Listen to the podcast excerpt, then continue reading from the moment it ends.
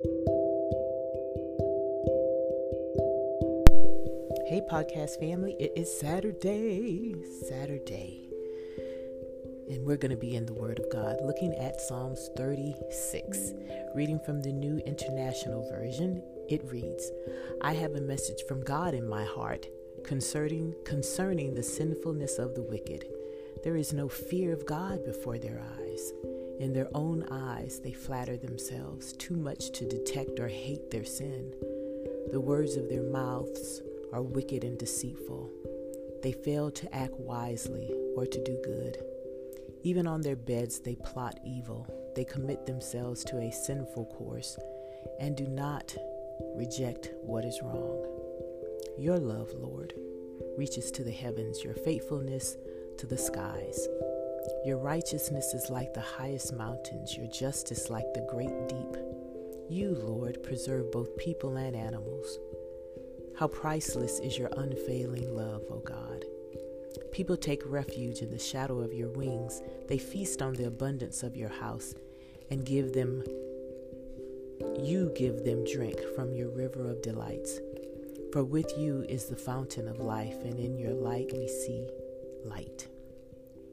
Continue your love to those who know you, your righteousness to the upright in heart. May the foot of the proud not come against me, nor the hand of the wicked drive me away. See how the evildoers lie fallen, thrown down, not able to rise. Hmm. What category does this one fall into? It's written by David, and what he does is really interesting here. The first verse sort of punches you in the gut, doesn't it? He has a message from God. Oh, really? Is that not bold? But looking closer, David, the man who has God's heart, right, sees the wickedness of his people and of the nations around them. And then he looks at how good God is and has been to his people. David does a comparison to the wickedness of man with the goodness of God. That's bold, right? Can we not do the same though? Because has anything really changed? Sadly, no. And while mankind continues to deny there is a God, while mankind continues to mistreat and manipulate, sometimes in the name of God, God continues to be good. It's a paradox, is it not? With all that mankind has done and will do, God is true to himself and he is good to those who love him. And we can't miss that. God is good to those who love him. And he's also just, he's just good. You know, there's a scripture that says he rains on the just as well as the unjust. Sometimes people experience blessings just because you're in their presence. David ends this psalm with the plea, though, to protect him from the evil, from the evils of man who seek to destroy him. And it's David, David's ending that gives us a clue as to what type of psalm this is. Yep, it's a song of lament. But you know, going back to his first thing, he has a message, you know, from God in his heart, right? I admit I often look at us, you know, as people and wonder where what in the world we're doing. I often wonder where the church is as the body of believers who know God and love God. What are we doing?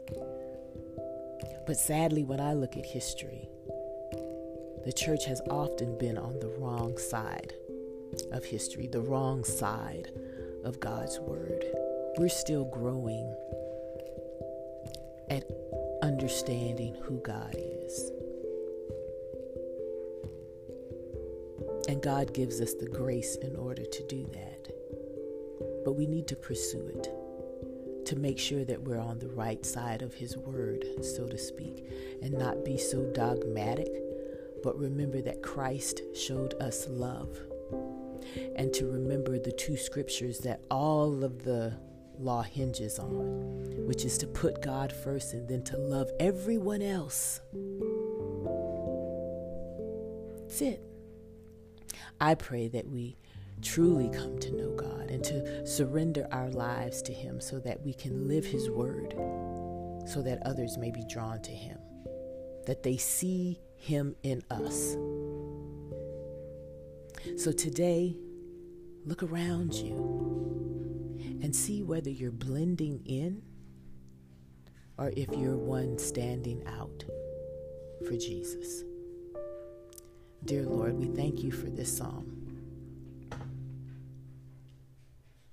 That David felt so compelled to start it off saying that he had a message from you in his heart. Give us a heart for you and allow us to see how you see things. Help us to realize that even though there may be sinful and evil people around us, that it does not give us an excuse to blend in, nor does it give us an excuse to shy away. That you've given us the spirit of power, not fear. So let us not be shy of living for you. And to understand, Father, that living for you doesn't mean that we need to get in people's faces and shout and yell and the things that we witness around us, but to just allow your power to exude in our lives by loving you and loving others. We don't want to blend in. We want your light to shine within us. And even though we're caregiving, we can still shine brightly for you. Let everything that we do, Lord, bring you honor and glory. In the name of Jesus, we pray. Amen. All right, my podcast family, I know this was a relatively short little episode, but let's make sure we're not blending in but that our lives bring honor and glory to God and we stand out for Him.